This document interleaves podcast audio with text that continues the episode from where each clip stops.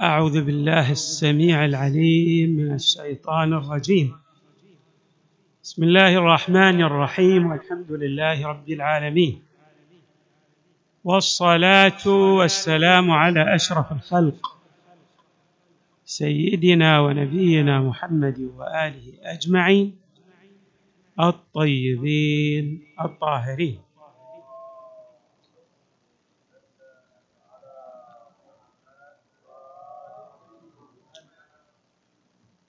قال الله تعالى في القرآن الكريم ولا تقربوا الزنا إنه كان فاحشة وساء سبيلا. صدق الله العلي العظيم. الإسلام الحنيف يعالج المشاكل من جذورها بمعنى لا يكتفي بالمعالجة الظاهرية وإنما يقضي على الأسباب. ومن أسباب الجريمة وتفشي الجريمة في كل العصور الزنا. الزنا كما تشير الروايات مفصحة أنه سبب رئيس للجريمة. بمعنى أن أعظم الجرائم وهي القتل وسفك الدماء تنشأ من مجموعة من الأسباب من هذه الأسباب الحسد والكبرياء وقد ننظر إلى الكبرياء بنحو من التصغير ولكن الكبرياء له تأثير عظيم في تفشي الجريمة أيضا بمعنى الاستعلاء. كبرياء بمعنى الاستعلاء. ولهذا تجدون في الحضارة الغربية الحديثة هذه الأسباب متفشية. بمعنى أن الزنا متفش والكبرياء أيضا متفشي ولهذا تنتشر الجريمة في ربوع المعمورة بنحو لا يطاق. بمعنى أن القتل وسفك الدماء والتعدي على حقوق الشعوب كل ذلك ناشئ من الكبرياء وكذلك من الزنا. عندما تنظرون إلى الإحصائيات في العصر الحديث في بعض الدول الغربية تجدون أن النسبة نسبة الزنا تصل إلى خمسين بالمئة بمعنى أن الأولاد الذين يأتون عن طريق مشروع يمثلون النصف. والنصف الآخر يأتي عن طريق غير مشروع يعني من دور البغاء من ممارسة الرذيلة من دون الطرق المشروعة والمقننة في القوانين السماوية. نرجع إلى الآية التي استهللنا بها الحديث كيف أن الإسلام يعالج المشكلة من جذورها.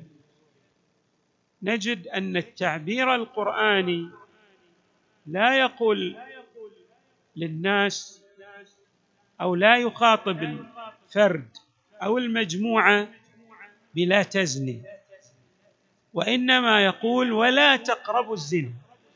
وهذا التعبير غاية في البلاغة والبيان.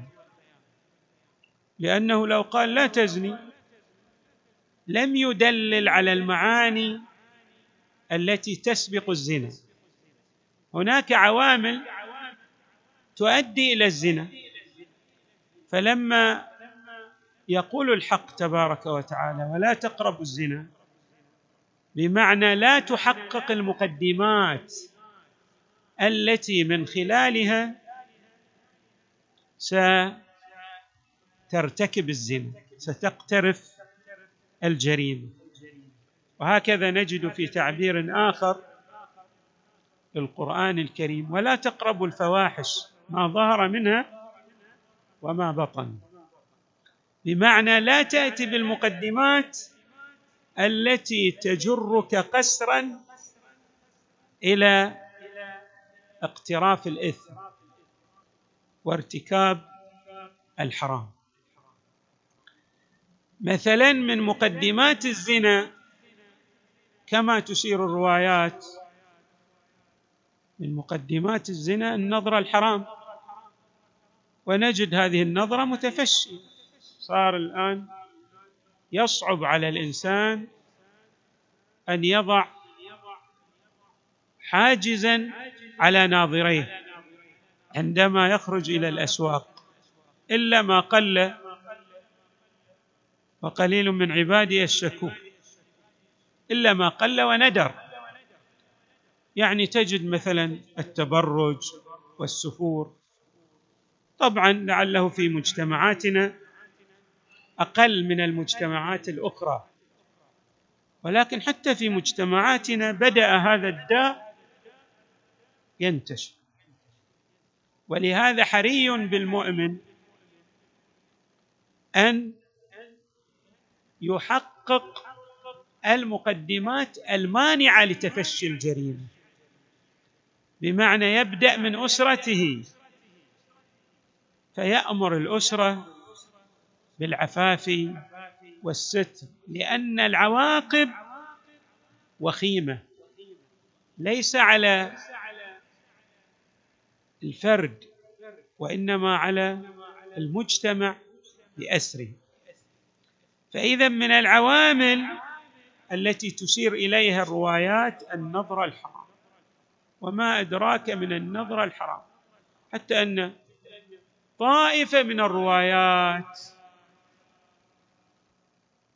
أولت عناية فائقة بالنظره المحرمه يعني كانت تتحدث فقط عن هذه الجنبة وأهمية مراعاة المؤمن لغض البصر للسيطرة على نظره لئلا يؤدي به هذا النظر إلى ما لا تحمد عقباه لأن هذا النظر كما تعبر ببعض الروايات هو سهم الشيطان الذي يصيب به. يعني هو شرك. يصطاد به الشيطان من يريد أن يصطاده. اولا ينظر إلى بالنظره الحرام بعد ذلك تؤدي به هذه النظرة المحرمة إلى الوقوع في الإثم واقتراف الحرام. بعض الروايات تشير إن المؤمن إذا غض طرفه إذا لم ينظر إلى الحرام. نظر أو الله تبارك وتعالى يفتح قلبه على باب عظمته. ما ندري التعبير يشير له. أو مضمون هذا التعبير. تعبير جميل. بحيث ينظر إلى جمال الله تبارك وتعالى. الله يفتح له بابا من النظرة الملكوتية. بسبب إغضاء الطرف. غض الطرف عن الحرام له تأثير آثار متعددة وردت في الروايات لغض الطرف عن الحرام. أيضا من المقدمات التي يشير إليها قوله تعالى بل يفصح عنها في الحقيقة. ولا تقربوا الزنا إنه كان فاحشة وساء سبيلا. أكل الحرام. وهذه الجريمة متفشية. ليس على المستوى الفردي مثلا في الحضارة الغربية تعدي على الدول مصادرة يعني ثروات هذه الشعوب كلها تؤدي إلى هذه الجريمة والعياذ بالله. استعلاء وهو أكل حرام أكل المال بالباطل. تجدون هذه الشركات الضخمة تأتي إلى هذه الدول الفقيرة التي وتنهب ثروات تلك الدول وهي تبني مثلا حضارة حضارتها على أموال وثروات تلك الشعوب المستضعفة والفقيرة. نحن لو نظرنا بالمنظور الفردي مو بالمنظور هذا الأممي أيضا من الأهمية بمكان أن الإنسان يأكل المال الحلال لأن أكل المال الحرام بالمعاملات أيضا يؤدي إلى الحرام. طائفة من الروايات تشير أو تفسر قوله تعالى جاء في قوله تعالى وشاركهم في الأموال والأولاد لعل مضمون الآية إن لم يكن النص. ما معنى مشاركة الشيطان؟ في الأموال والأولاد. تقول الروايات المشاركة بأن الإنسان يغريه الشيطان فيجعل هذا الإنسان يتعدى على أموال غيره يأكل اموالا بالحرام. هذا الأكل للمال بالحرام أيضا تتكون منه النطفة. ويكون منه الولد. فيكون الولد أيضا هذا الذي جاء عن طريق المال الحرام جزء من في الحقيقة من مشاركة الشيطان. وإحنا حدث ولا حرج في كثير من الناس ما عنده حريجة في الدين. إما أن يقترض المال فلا يرجعه إلى صاحبه. بعنوان مثلا يعتبر بل بعض الناس يعتبر ذلك شطارة. يعني أنه إذا أخذ أموال غيره يجي حق هذا الغير مسكين وهو لا يعلم يقول له أحتاج إلى مال وكذا وأنا كذا وأنا واقع في ضيق. حال حتى يأخذ المال. ذاك بعد لإيمانه يصدق هذا المدعي. فيعطيه مالا على أن يرجعه مثلا بعد مدة. بعد فترة زمنية وإذا ذاك نعم يأخذ المال. لكن العاقبة ما هي؟ هو أكل للمال بالباطل. ما في سبب مسوغ لأخذ المال. ما في تجارة عن تراض. ما في وأحل الله البيع وحرم الربا. مو بيع هذا. ولا إجارة ولا أي معاملة تسوغ للإنسان أن يأخذ هذا المال بالتالي هذا أيضا يستخدم هذا المال يعني يأكل منه ويشرب فيصبح للشيطان نصيب في أولاده من حيث لا يشعر. نحن ما نعرف القوانين التي هي ما وراء المادة. إحنا ندرك بعضا من القوانين المادية. المرئية والمحسوسة. ولكن عالم ما وراء المادة نحن لا نحيط به علما.